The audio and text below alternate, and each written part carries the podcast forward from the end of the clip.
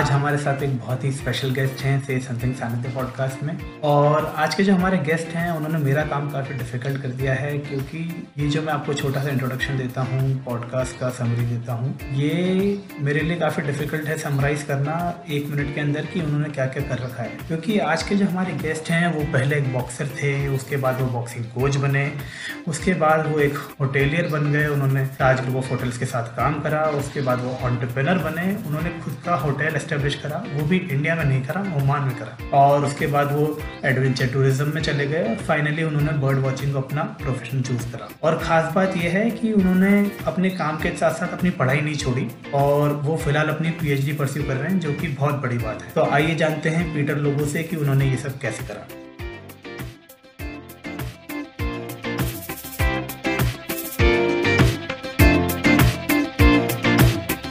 The Say Something Sanity podcast.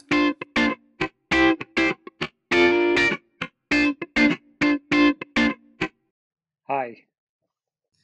So, Peter, as I know, like you hail from Kalimpong, West Bengal born and brought up in Jodhpur, और आप एक Goan native हैं आपकी family जो है देर from Goa सो बताइए थोड़ा बहुत आपके बारे में जैसे कि आपने बहुत कुछ करा है तो ब्रीफ में अगर if you can give a short summary about yourself या I am basically Goan by native and we still have ancestral house in Goa but क्योंकि मेरा डैड रेलवे में थे इसलिए उनका ट्रांसफ़र जोधपुर राजस्थान हो चुका तो वहीं पैदाइश हुआ मेरा और मैंने बचपन वहीं गुजारा मतलब स्कूल हाई स्कूल तक वहीं किया जोधपुर राजस्थान में। उसके बाद में साथ में स्कूल में रहते रहते मैंने बॉक्सिंग सीखा क्योंकि मेरा जो नेक्स्ट डोर नेबर था वो मिस्टर शक्ति सिंह जी थे जो एनआईएस क्वालिफाइड कोच थे and only coach first coach in Rajasthan. अच्छा, तो क्या बात? उन लोग ने मुझे बोला कि बेटे आप बॉक्सिंग सीख लो आपको स्कूल में कोई बुली नहीं करेगा आपको कोई आपको कोई स्कूल में मारेगा नहीं। और बात भी बहुत इंटरेस्टिंग है कि बहुत ही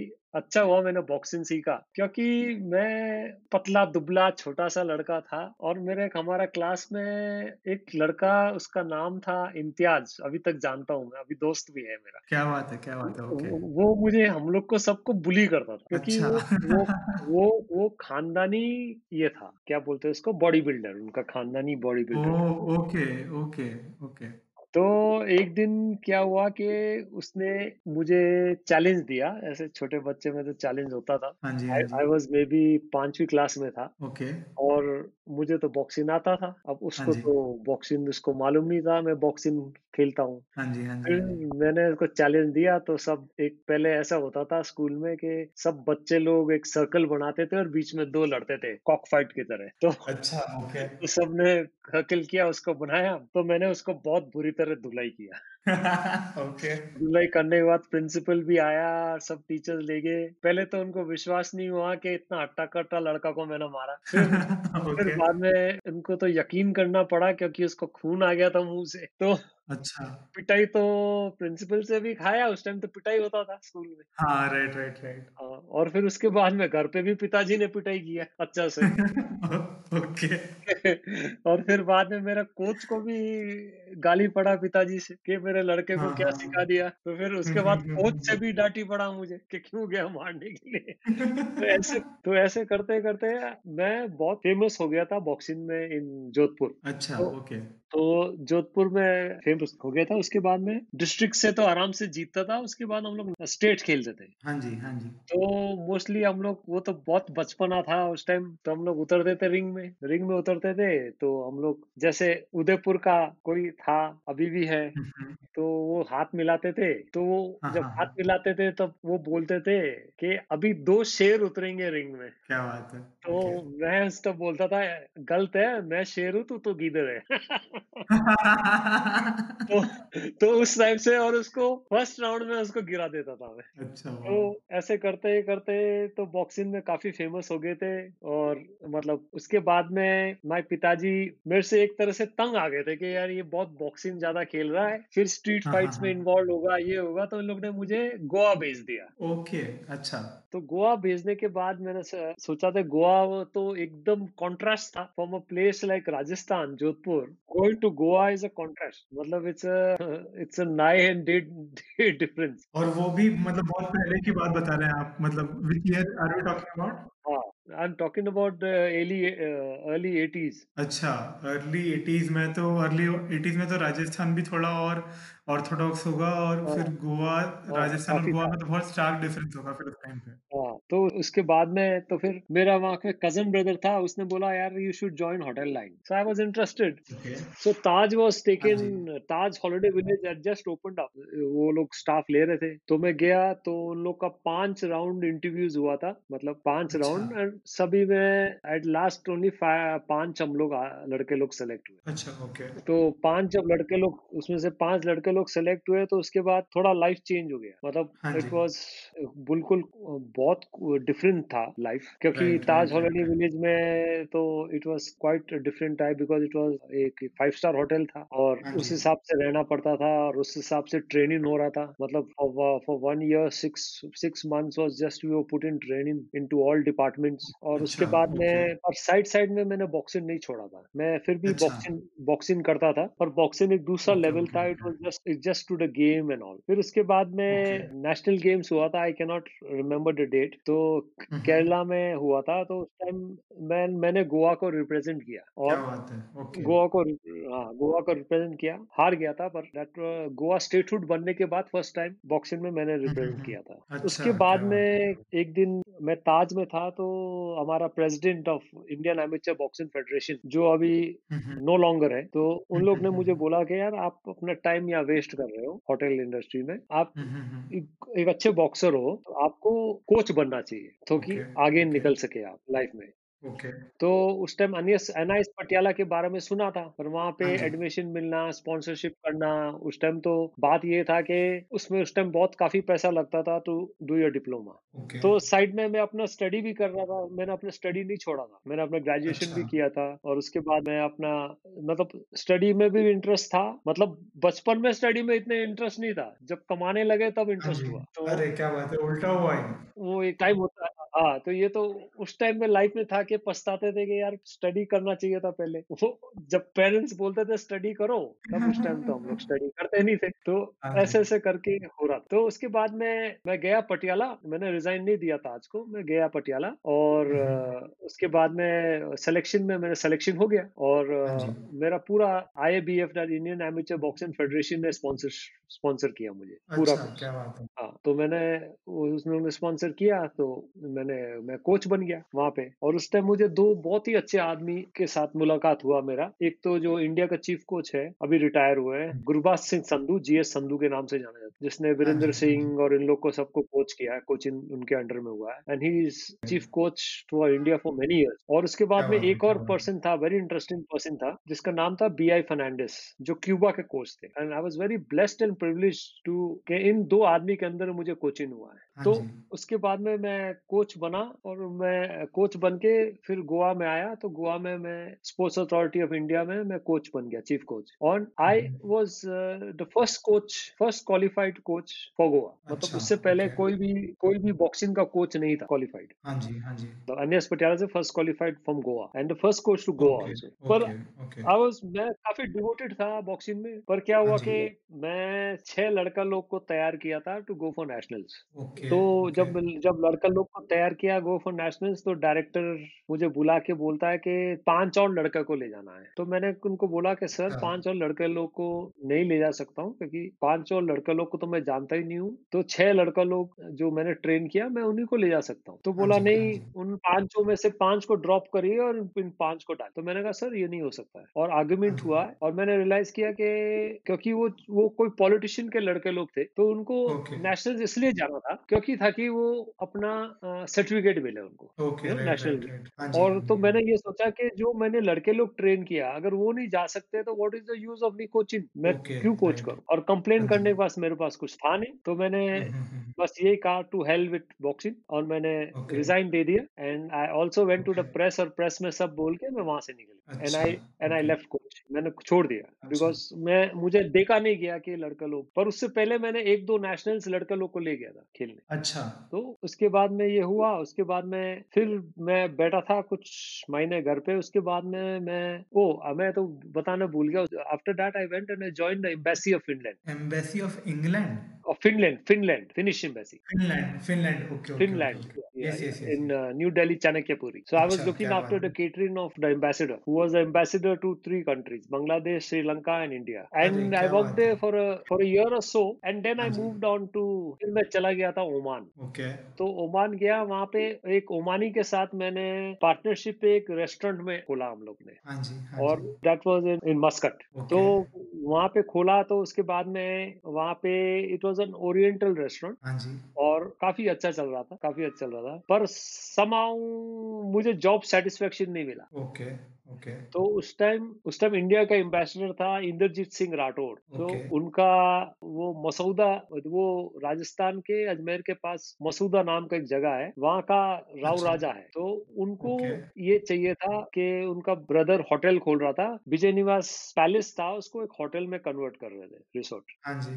हाँ तो उनको किसी को चाहिए था वहाँ पे करने के लिए तो अच्छा। मैं तो मैं ओमान छोड़ के वहाँ चला गया टू डेवलप द होटल क्या बात है ओके। हाँ उसके बाद में मैंने वहाँ पे दो साल काम किया उसको सेटअप किया फिर भी जॉब हाँ जी। सेटिस्फेक्शन नहीं मिला तो ओके। फिर मैं कालिम्पोंग आ गया कालिम्पोंग वेस्ट बंगाल। ओके हाँ जी हाँ and ji. Responsible to come in to Kalimpong was my wife Catherine who is a resident जो ओके यहाँ के निवासी है। तो अच्छा, वो क्या एक रिटायर्ड आर्मी जनरल के साथ पहले ही बिज़नेस में कल्चर एंड टूर्स और होम स्टेज और ये कर रहे थे। तो मैंने ओके, इनको ओके। ज्वाइन किया उनको ज्वाइन किया तो हम लोग तीनों जने कल्चर ट्रैक और ये करते थे एंड मैं हाई एल्टीट्यूड ट्रैक्स करता था बहुत सारे। अच्छा ओके। फिर उसको करते करते ऐसा हुआ कि मेरे इंटरेस्ट बर्डिन में था जस्ट एज अ हॉबी हाँ जी हाँ जी। तो वो हॉबी के साथ मैं करते करते ट्रैक भी करता था and I to keep watch on birds के यहाँ चिड़िया यहाँ है वहाँ है। पर जस्ट हॉबी के सेक से। पर उसके okay. बाद में क्या हुआ कि मेरे साथ ये आए थे। एक अमेरिकन जेंटलमैन जो बोला कि मुझे जंगल में घूमना है फॉरेस्ट में घूमना है। उसका Okay. नाम था रॉन साल्देनो ओके तो वो जब आए तो उन लोगों ने मुझे बोला कि आप मेरे साथ चलोगे will go to the forest मैंने कहा चलो। पर मैंने कहा मुझे बर्डिन नहीं आता। ओके तो उसने बोला कोई बात नहीं आप बस साथ चलिए। तो उन, उन लोगों ने मेरे हाथ में एक गाइड बुक दिया। और I remember date I was went to Lava month of February के महीना था। और एक पेड़ होता है जिसको गुरपीस बोलते हैं नेपाली में। वो Okay. वो पेड़ में क्या होता है कि उसमें काफ़ी बर्ड्स आते हैं for nectar to even to for the nectar of the thing and also for insects तो उसमें okay. काफ़ी स्पीसीज आ जाता है एक साथ तो मैंने अच्छा उसको काफ़ी स्पीसीज बताया बुक खोल खोल के बोला this bird is there this bird is there this bird is so. All together उस दिन उसको about more than thirty species का फोटोग्राफ्स मिला। क्या बात है ओके। okay. तो वो वापस आया घर पे और उसने मुझे काफ़ी प्रोसीड किया काफ़ी बोला कि आपको बर्ड वॉचिंग करना चाहिए टूर्स तो मैंने उसको पूछा हाँ। हाँ कि बर्ड वॉचिंग में क्या होता है? तो उसने बोला कि हाँ। बर्ड वॉचिंग में जब आप चलते हो तब कोई बर्ड कॉल करेगा तो सुनना पड़ेगा गेस्ट को बर्ड आइडेंटिफाई करके बताना पड़ेगा। तो ऐसे करते करते वो काफ़ी बोला तो मैंने सोचा कि मोर देन थर्टीन हंड्रेड और thirteen hundred sixty species of birds in India तो मैं कहाँ अच्छा। इतना बर्ड्स का कॉल और सॉन्ग्स याद करूँ कर सकता हूँ? हाँ कैसे याद रखोगे? सही बात है। कैसे याद रखोगे? कि मैंने कहा और दूसरी बात है उस टाइम मेरे दिमाग में यही था कि जो बर्ड वॉचिंग करते हैं सब पागल है। क्यों? क्योंकि वो लोग सिर्फ़ घूमते हैं चिड़िया देखने के लिए। ओके। तो उस टाइम मैंने कहा लोग भी मुझे पागल बोलेंगे। पर अच्छा। टाइम बीत गया और वो चला गया और एक महीना बाद पोस्ट में उसका काफ़ी स्लाइड्स आया मेरे पास और एक बर्ड वॉचिंग का गाइड का बुक आया सब आया। हाँ तो मैंने उसको स्लाइड्स को देखा तो मैंने कहा यार करीब से देखा स्लाइड्स को अच्छी तरह से देखा। एक तो हाँ बर्ड्स को ऐसे देखने के लिए और एक इसको फोटोग्राफ्स में देखने बहुत फ़र्क है। तो मैंने देखा। कि यार बहुत ही अच्छे अच्छे बर्ड्स हैं हमारे इस पार्ट ऑफ़ इंडिया में। हाँ तो मेरा सडनली इंटरेस्ट हो गया। एंड अच्छा टचवुड उस टाइम एक महीने बाद एक कैंप था इन टॉप स्लिप तो टॉप स्लिप में तमिलनाडु में तो वहाँ पे हाँ बर्ड रिंगिंग का कैंप हो रहा जो बर्ड को पकड़ के रिंग करते हैं और नंबर करते हैं उससे डेटा अच्छा, कलेक्ट करते हैं। दैट वाज वो ऑर्गेनाइज किया था Bombay national history society BNHS अच्छा ओके और उस टाइम उस टाइम वो मेरे उम्र का बहुत ही यंग ऑफिसर थे डॉक्टर दीपक आप्ते जो हाँ अभी director at the present director है बीएनएचएस का। अच्छा क्या बात है। हाँ तो वो मैं वहाँ गया तो हमारा काफ़ी अच्छा दोस्ती हो गया थे उसके फ़िल्म के साथ। और हम लोगों ने काफ़ी बर्ड रिंग किया उस टाइम और काफ़ी हम लोग को मज़ा आया। तो मेरा इंटरेस्ट और ही और बढ़ गया बर्ड वॉचिंग हाँ जी हाँ जी। जब मैं चला गया था बर्ड वॉचिंग में तब मेरा वाइफ और जनरल साहब ने बोला कि you will not get anything out of bird watching आपको उसमें कैरियर नहीं मिलेगा। तो मैंने कहा नहीं इसमें बहुत कैरियर है। मैंने सोचा है। और मैं जिद पे अड़ गया। हाँ जिद तो जिद पे अड़ के एंड लकीली क्या हुआ कि एक तीन gentleman wanted to come from they were world listers और हाँ वो वो आए हैं बर्ड वॉचिंग करने के लिए in this part of area तो मुझे बहुत अच्छा मौका मिल गया। तो ऐसे तो इंटरेस्ट था और I knew many birds so I got show in them bird and in the year 2000 they went and they rode they they wrote the first trip report on me and and bird watching is a community which is mostly word of mouth से होता है mostly अच्छा क्या बात जैसे उन लोग ने ट्रिप रिपोर्ट लिखा तो तो जो बर्डर्स इस एरिया में आएँगे तो वो लोग पहले नेट में ट्रिप रिपोर्ट्स देखेंगे। और ये अच्छा। स्पीसीज कौन सा स्पीसीज कहाँ मिला है उस हिसाब से वो लोग आएँगे। और कौन उनको लीड किया वो भी देखेंगे। हाँ जी हाँ तो जी। ऐसे करते करते एकदम पॉपुलरिटी हो गया मेरा। और फिर मैंने देखा कि नॉर्थ ईस्ट इंडिया में कोई इतना कोई टूर नहीं चला रहे it just routine tour okay तो मैं और जगह में पायनियर करते गया in North East India more deep into Arunachal, Assam, Meghalaya, Manipur, Nagaland, all these places, in सब प्लेस तो उससे काफ़ी अच्छा हो रहा था। तो उसके बाद में इन द ईयर 2008 मैंने मेरे दोस्त एलिन एंड रूथ के साथ जो बिग ईयर कर रहे थे। बिग ईयर होता है कि in one calendar year the maximum number of species you see in a full year मतलब एक कैलेंडर ईयर में कितने आप अच्छा। स्पीसीज देख सकते हो। एक कैलेंडर तो उसका वो लोग रिकॉर्ड बना रहे थे। हाँ कितने बर्ड स्पीशीज आप देख सकते हो? Okay okay. देख सकते हैं इन वन कैलेंडर ईयर मतलब पूरा वर्ल्ड के। हाँ जी हाँ जी। तो लास्ट में इन लोग ने इंडिया रखा था और इंडिया में उन लोग ने मेरे साथ प्रीवियस रिकॉर्ड तोड़ा जो बहुत पुराना रिकॉर्ड अच्छा। तो मैं उस रिकॉर्ड का पार्ट था।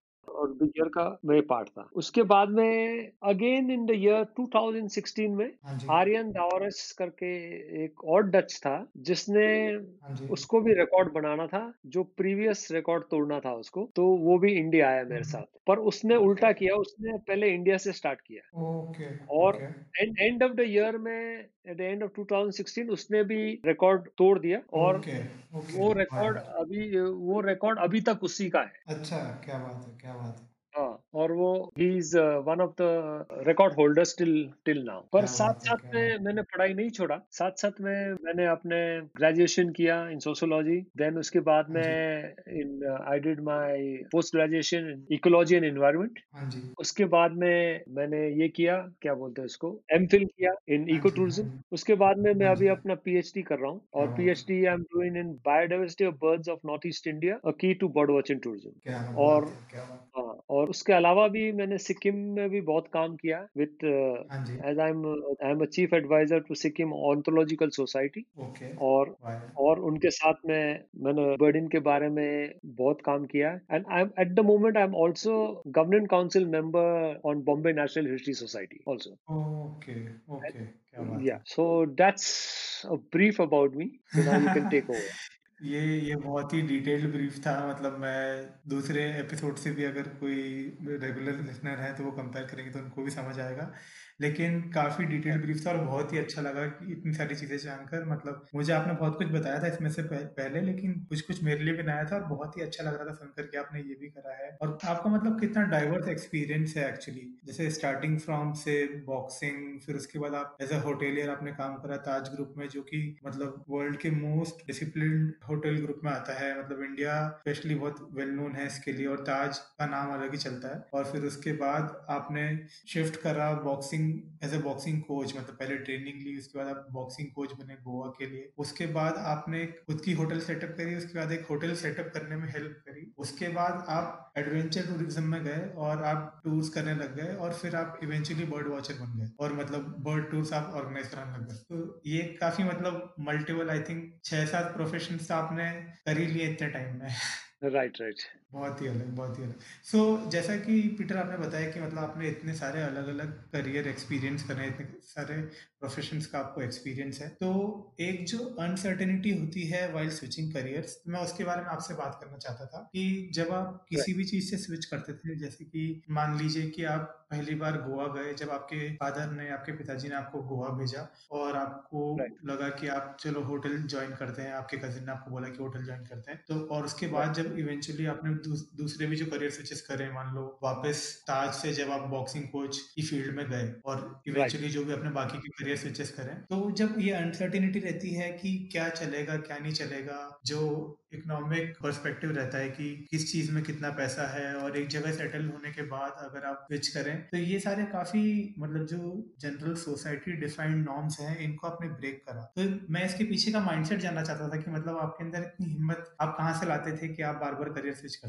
एक्चुअली फ्रेंकली स्पीकिंग मुझे अभी भी मेरा वाइफ बोलती है कैथरीन बोलती है और सब यही बोलते हैं हाँ जी। कि कि, कि मेरा माइंडसेट ऐसा है कि अगर मुझे कुछ करना तो मैं करूँगा। मतलब अच्छा okay I am very determined and I am stubborn about it और हाँ जब मैं किसी चीज़ के ऊपर जाता हूँ और कुछ करने के लिए मैं आगे पीछे नहीं देखता हूँ कि इसका ओके इस, इसका ओके बैकफायर क्या होगा? मैं सिर्फ़ आगे के बारे में सोचता हूँ कि आगे क्या होने वाला है। जैसे होटल लाइन में गया था मैं ऑफ़ कोर्स होटल में में गया था पर हाँ जब मुझे जाना था कि मुझे बॉक्सिंग में जाना है तब होटल में मेरे कैरियर था। हाँ मतलब मेरा दोस्त जो है वो भी they have all become top gems and कोई कहा कोई कहाँ हो गए और कोई तो मोस्ट ऑफ़ देम सब अब्रॉड है। तो अ, ऐसा था तो मुझे मालूम था कि तो पर मुझे अपना जॉब सेटिस्फेक्शन चाहिए आई वॉन्टेड हाँ अ जी। जॉब सेटिस्फेक्शन तो वो जॉब सेटिस्फेक्शन के चक्कर में मैं बॉक्सिंग में गया। तो ओके बॉक्सिंग ओके। के बाद में मतलब it is the job satisfaction and what makes you really happy आपको खुश क्या रखता है? ओके।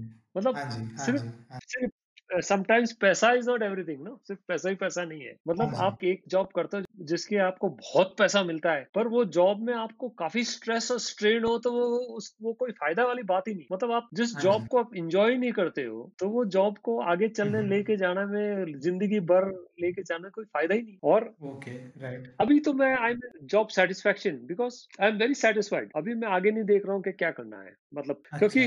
आई लव नेचर वाइल्ड लाइफ और दूसरी हाँ बात है मैं क्या घूमता रहता हूँ। और आप तो एक चीज़ हाँ और मैं बताना भूल गया कि I also go and I represent I take my company I go for I have a stall at a British bird fair ये सबसे बड़ा बर्ड फेयर है वर्ल्ड का जो हर साल अगस्त के महीने में होता है और एक अच्छा यूएस में भी होता है। तो अगस्त से सितंबर में मैं या तो इंग्लैंड चले जाता हूँ या यूएस जाता हूँ। और अच्छा दूसरी okay. बात है कि इसमें क्यों जॉब सेटिस्फेक्शन है? क्योंकि इस प्रोफेशन में आपको इतने आदमी से मिलना होता है और इतना वॉक्स ऑफ़ लाइफ से। मतलब मतलब बहुत अच्छे अच्छे आदमी मिलेगा और you learn you learn it is a process which is never ends आप तो लर्न जितने करोगे जितने कम है। तो हाँ इससे बहुत कुछ सीखने को इसलिए मेरा ये जॉब सेटिस्फेक्शन के कारण मैं हमेशा आगे बढ़ता गया। क्या बात है क्या बात है। ये बहुत अच्छी बात बताई कि आपने मतलब आपका मेन मोटिवेशन एक तो जॉब सेटिस्फेक्शन की वजह से है और एक जो आपको डाइवर्सिटी से इंटरेक्ट करने को मिलता है डाइवर्स क्राउड से इंटरेक्ट करने को मिलता है अलग अलग लोगों से मिलने को मिलता है तो उससे आप काफ़ी कुछ सीखते हैं और वो आपके लिए बहुत ज़्यादा इम्पोर्टेंट है एक्चुअली यस सो पीटर दूसरा मैं आपसे ये जानना चाहता था कि आपने बताया कि आप पढ़ाई भी कर रहे थे, जब आप अलग अलग चीज़ें कर रहे थे during different work stages of your life तो एक ये काफ़ी कॉमन माइंडसेट रहता है नॉर्मली लोगों का रहता है कि अगर किसी ने भी पैसा कमाना चालू कर दिया है जॉब करना चालू कर दिया है तो वो पढ़ाई से दूर भागना चाहते हैं और वो हमेशा फिर वो मतलब एक तरह से रेड रेस के पार्ट हो जाते हैं इन विच मतलब पैसा कमाना काफ़ी इंपॉर्टेंट है और बिना पैसे के कुछ होगा नहीं। लेकिन आपने उल्टा बताया इनफैक्ट आपके लिए कि पहला तो आपका स्कूल में पढ़ने में मन नहीं लगता था आप इतना पढ़ाई नहीं करते थे, उसके बाद जब आपने जॉब स्टार्ट करा तो आप पढ़ाई की तरफ़ आपका रुझान बढ़ा, आपका इंटरेस्ट बढ़ा और आप पढ़ने में थोड़ा सा और मोटिवेट हुए। और इवेंचुअली आपने मतलब बीए तो आपने, आपके पहले जॉब के साथ ही ऑलमोस्ट चल रहा था आपका, लेकिन एमए आपने काफ़ी लेट करा है 2005 में अराउंड और उसके बाद आपने एम और लेट करा और अब आप ऑलमोस्ट आप 55 हैं अभी फ़िलहाल। ये शायद लिसनर्स को अभी तक समझ नहीं आया होगा, हो सकता है। तो आपको अगर अगर आप हमें सुन रहे हैं अभी फ़िलहाल और आपको लग रहा है कि पीटर ने इतना कुछ कर रखा है और पीटर की आवाज़ से पीटर इतने यंग लग रहे हैं। तो मैं आपको बता दूँ कि पीटर है, काफ़ी ज़िंदा दिल इंसान है और यंग एट हार्ट इंसान है, लेकिन इनकी एज 55 है। तो मैं पीटर ये जानना चाहता था आपसे कि जो काम के साथ आप पढ़ाई कर रहे थे और आपने इतना कुछ पढ़ा है इतनी डाइवर्स चीज़ें पढ़ी है तो वो कैसे आप मैनेज करते थे और क्या आप मतलब काफ़ी प्रॉब्लम्स आती थी ये सब करने में तो आप कैसे मैनेज करते थे? एक्चुअली अगेन आपको बताना चाहता हूँ कि इसमें डिटर्मिनेशन होना चाहिए। डिटर्मिनेशन एंड और ऑल्सो इंटरेस्ट होना चाहिए। अगर आपको हाँ इस चीज़ में डिटर्मिनेशन नहीं है इंटरेस्ट नहीं है तो सिर्फ़ पढ़ाई करना है तो वो होता नहीं है। एक्चुअली जब मैं छोटा था जब तब उस टाइम मेरे पढ़ाई में इंटरेस्ट नहीं था। मेरा इंटरेस्ट तो था बॉक्सिंग में कि चैंपियनशिप कैसे जीतू? तो हाँ मेरा हाँ दिमाग उधर ही रहता था कि चैंपियनशिप हाँ जीतना है ये करना है वो करना है। उस टाइम दिमाग ऐसा चलता था कि यार वो जो खेलता था बॉक्सर जो मेरा ओपोजिशन में आएगा उसको किस मूव से नीचे गिराऊँगा? उसको किस मूव से आ रहा हूँ। तो उस टाइम इंटरेस्ट नहीं था पर लेट ऑन इन लाइफ में मैंने देखा कि मेरा बहुत अच्छा दोस्त था उसका नाम है डॉक्टर योगिंदर शाह। वो गुजरात के हैं हाँ और वो ऑल्सो बहुत ही बढ़िया वाइल्ड लाइफ फोटोग्राफर है ऑफ़ इज़ ओल्ड टाइम्स उससे मेरे एज के और हमने बहुत अच्छा हम हम लोग ने बहुत अच्छा ये किया है साथ में बर्ड वॉचिंग। तो अभी भी बहुत ही अच्छा फ्रेंड है मेरे। तो उसने मुझे बोला कि ब्रो हम लोग हमारा ज़िंदगी में टाइम ऐसे ही निकलता जाएगा। हम लोग क्यों नहीं ऐसे एक काम करते हैं? हम लोग थोड़ा पढ़ाई भी कर लेते हैं। अच्छा। अच्छा क्या बात है। यार पढ़ाई तो मैंने ऑलरेडी पोस्ट ग्रेजुएशन कर लिया अभी। तो उसने बोला यार एम कर लेते हैं और उसके बाद में हम लोग डॉक्टरेट भी कर लेते हैं क्या फ़र्क पड़ता है? मतलब एक अच्छा क्वालिफिकेशन भी हो जाएगा हम लोग कुछ सीख भी लेंगे। तो वो मुझे वो मेरे दिमाग में स्ट्राइक हुआ। यार वाई नॉट क्यों नहीं? There is nothing to lose हम लोग को तो मैं तो कुछ खोऊँगा नहीं। कौन सा मुझे जाके इस पीएचडी से या कुछ जाके कहीं नौकरी लेना है? Because because right I have my own work तो मैंने हाँ कहा चलो आउट ऑफ़ इंटरेस्ट कर लेते हैं और देख लेते हैं कि what is PhD how PhD goes and all तो उसमें लग गया मैं। तो इसलिए मुझे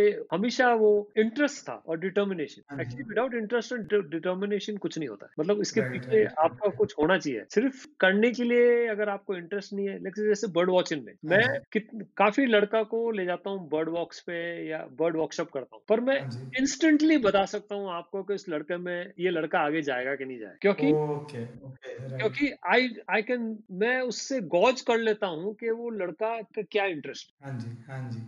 कि उसको कितना सीरियस है इंटरेस्ट बर्ड वॉचिंग वो हाँ अपना मालूम पड़ जाता है। कुछ लड़का तो सिर्फ़ इंटरेस्ट लेते हैं सिर्फ़ अपना एक गाइड बनने के लिए you know they are not वो लोग इंटरेस्टेड नहीं है बर्ड वॉचिंग में। पर वो सोच रहे हैं कि थोड़ा बर्ड वॉचिंग सीख लेगा तो हम लोग गाइड बन जाएँगे तो आगे चले जाएँगे। मतलब ऐसा होता है। हाँ जी हाँ जी। और वो लोग अपने दिल से नहीं लेते। तो कहने का मतलब ये है कि हम लोग को दिल से लेना कुछ right right right right right. So Peter जैसे कि आपने बताया कि आपके लिए मतलब determination is the most important thing जिसके पीछे आप जाते हैं और आप जो भी करते हैं, आप डिटर्मिनेशन से करते हैं। और आपके जो डॉक्टर शाह हैं उनकी एडवाइस से आपने आपने एजुकेशन कंटिन्यू करा और आप इतना अच्छा कर रहे हैं। और आप जिस माइंडसेट से पढ़ाई कर रहे हैं आप सीखने के माइंडसेट से पढ़ाई कर रहे हैं जॉब के लिए नहीं कर रहे हैं वो काफ़ी अलग है कि आपको ऐसा नहीं कि आप जो पढ़ रहे हैं आपको आगे उससे काम चाहिए। आप पढ़ रहे हैं क्योंकि आपका शौक है वो। राइट सो पीटर आप हमें बताइए कि जब आप इतने वेराइटी ऑफ़ लोगों से मिले हैं इतने अलग अलग टाइप के लोगों से मिले हैं आपने इतने टूर्स ऑर्गेनाइज करे हैं इतने लोगों को इनफैक्ट आपने गाइड की ट्रेनिंग भी दी है और इतने अलग अलग लोगों से आप मिलते रहते हैं अलग अलग आपने इतने प्रोफेशन करे आप काफ़ी लोगों से मिले होंगे। सो मैं बस कुछ दो, एक दो लोगों के बारे में आप बताइए जिन्होंने आपकी लाइफ पे सबसे ज़्यादा इम्पैक्ट छोड़ा है जो जिनसे आपने सबसे ज़्यादा सीखा है लाइफ में। एक तो मैंने आपको बताया कि जिसने जिनका नाम रॉल साल्दिनो था जो बहुत हाँ अच्छे फोटोग्राफर थे और जितना हाँ हाँ जिसने मुझे बोला था कि बर्ड वॉचिंग करना ही है आपको इसके अंदर। तो उन लोग से उससे मुझसे मैंने काफ़ी सीखा क्योंकि एक्चुअली मैं कैरियर तो उन्हीं से स्टार्ट हुआ ओके ओके। उन्हीं से काफ़ी स्टार्ट हुआ और फ़ील्ड में तो हम लोग को बहुत से लोग मिलते हैं जो हाँ बर्ड वॉचिंग करते हैं। जैसे एक बहुत अच्छा होता है कि जैसे आर्यन दावरिस जो बिग ईयर किया था 2016 में उससे भी हाँ वो काफ़ी यंग थे और उससे भी सीखने को बहुत अच्छा मिला क्योंकि वो टिल टुडे तो वो बहुत ही बड़े पर्सनैलिटी है वो इसमें। इन बर्ड वॉचिंग क्योंकि उसने इन 366 डेज़ उसने हाँ जी 6852 bird species in 40 different countries में देखा। ओके ओके और उसके बाद में उसने पैसे भी रेज किए हाँ मतलब पैसे पैसे रेज किया for bird life preventive extension program के लिए। अच्छा मतलब क्या बात है क्या बात है। हाँ तो उसने तो पूरा ये किया तो उससे काफ़ी सीखने को मिला कि उसने बहुत ही बढ़िया ये किया अपने बारे में। और मतलब उससे कि इतने यंग तो मैं भी यही सोचता था कि मैं अगर उसके उम्र में जब अगर स्टार्ट करता था तो मुझे बहुत हाँ कितना अच्छा था। ओ तो ओके ओके तो उसका उसका वेबसाइट भी है आप कभी भी जा सकते हो उसके वेबसाइट पे। हाँ इज़ आरजान दावारिस डॉट कॉम करके है उसका वेबसाइट। Okay okay.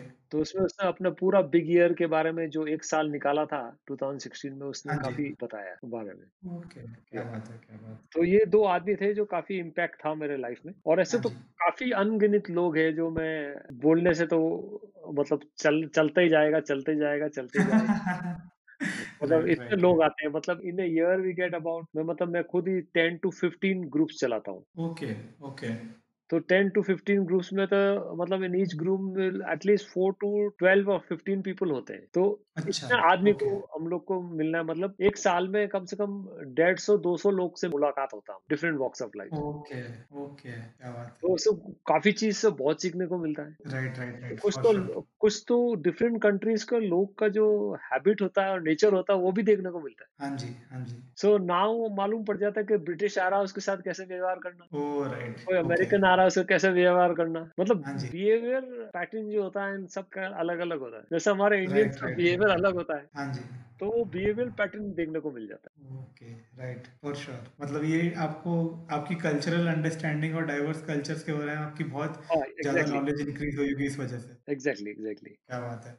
सो पीटर जैसा कि आपने बताया मतलब this brings me to almost like last half of the podcast जैसा कि आपने बताया कि अगर आप जल्दी शुरू करते तो हो सकता है कि आप और अच्छा कर पाते, जैसा कि आपने आपके फ्रेंड से सीखा है, जिन्होंने बिग गियर का रिकॉर्ड बनाया है। तो मैं यही जानना चाहता था कि लाइक अगर पॉसिबल होता कि आप बैक इन टाइम जा पाते और आप 18 ईयर ओल्ड पीटर को कुछ एडवाइस दे पाते तो व्हाट डू यू थिंक कि क्या एडवाइस होता है कि मतलब अगर से से मे बी आपकी जो लाइफ रही है वही रहती है अगर और तो भी अगर आप एक सिर्फ़ एक छोटा सा एडवाइस दे पाते उनको पाँच दस मिनट के लिए अगर आप बैक इन टाइम जा पाते और उनको एडवाइस दे पाते तो वो एडवाइस क्या होता मैं एडवाइस तो यही है कि यू मस्ट गो कि आप अपना गोल्स के लिए जाना चाहिए। आपको जो गोल्स है। हाँ मतलब अगर आपका ड्रीम है आप ड्रीम करते हो कि, कि मुझे ये करना है तो हाँ जी। आपको अपने ड्रीम की तरफ़ बढ़ना चाहिए। क्यों? क्योंकि वो आप में है। आप आप उस ड्रीम को ड्रीम मत रहने दीजिए। उसको रियलिटी हाँ में बदलो। अगर आप रियलिटी हाँ में बदलोगे तो आपको सेटिस्फेक्शन मिलेगा एंड आप हैप्पी हो जाओगे। अभी जब हम सो रहे हैं हम लोग कोई अच्छा सा सपना देखते हैं उठ उठते हैं तो टूट जाता है। तो तो हम लोग यही सोचते हैं खास वो ड्रीम रियल होता है। तो हाँ इस हिसाब से अभी तो मैं सब जो भी यंगस्टर्स है उनको बोलूँगा कि pursue your dreams pursue your dreams और अपने इंटरेस्ट पे जाइए जो आपका इंटरेस्ट है। ये ज़रूरी okay, नहीं है अभी मेरा लड़का है Ronal he is just sixteen years old okay पर वो बर्ड वॉचिंग में इसमें इंटरेस्ट नहीं है उसको। हाँ जी okay. और मैं उसको फोर्स नहीं करना चाहता। Okay. क्योंकि इसलिए फोर्स नहीं करना चाहता हूँ कि I wanted to come from him उसके अंदर से आना चाहिए। उसको इंटरेस्टेड हाँ है उसको आई में इंटरेस्ट है उसको कंप्यूटर्स में इंटरेस्ट है। तो नेचुरली वो उस वो उस एरिया में कंफर्टेबल है। अगर मैं उसको ज़बरदस्ती बोलूँगा नहीं तू बर्डिंग करेगा वाइल्ड लाइफ करेगा ये करेगा अब उसको इंटरेस्ट ही हाँ नहीं है उसको उसको जॉब सेटिस्फेक्शन नहीं होगा कभी। Okay right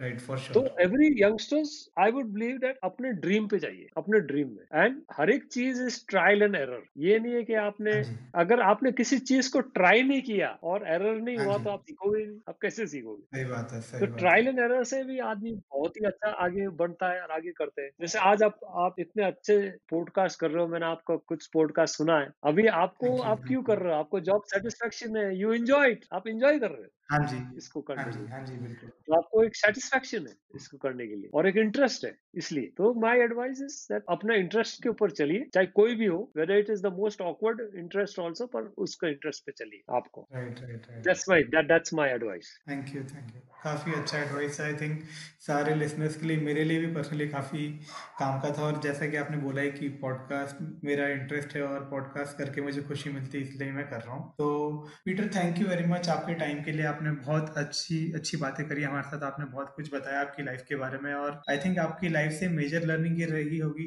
लिसनर्स के लिए कि उनको रिस्क लेने से नहीं डरना चाहिए या करियर पाथ चेंज करने से नहीं डरना चाहिए और उनको जो भी करना है वो डिटर्मिनेशन के साथ करना चाहिए। अगर वो अगर डिटर्मिनेशन के साथ वो अपना ड्रीम परस्यू करेंगे तो डेफिनेटली उनको आगे जाकर खुशी मिलेगी। जैसा कि आप फ़िलहाल बहुत खुश हैं आपके करियर के साथ। So Peter just on a ending note मैं आपसे रिक्वेस्ट करूँगा कि आप सारे लिसनर्स को से समथिंग सानिध्य पॉडकास्ट को लाइक और शेयर करने की रिक्वेस्ट करें और से समथिंग सानिध्या को इंस्टाग्राम पे फॉलो करने की रिक्वेस्ट करें। ओके या so I request everyone to follow the podcast of say something Sanidhya on Instagram okay thank you very much thank you very much Peter for your time say something Sanidhya podcast इसी तरह आपके लिए underrated लोगों की inspiring life stories लाता रहेगा। अगर आपको हमारा पॉडकास्ट पसंद आया तो इसे ज़रूर लाइक और फॉलो करें और अपने फ्रेंड्स और फैमिली मेंबर्स के साथ शेयर करें. Thank you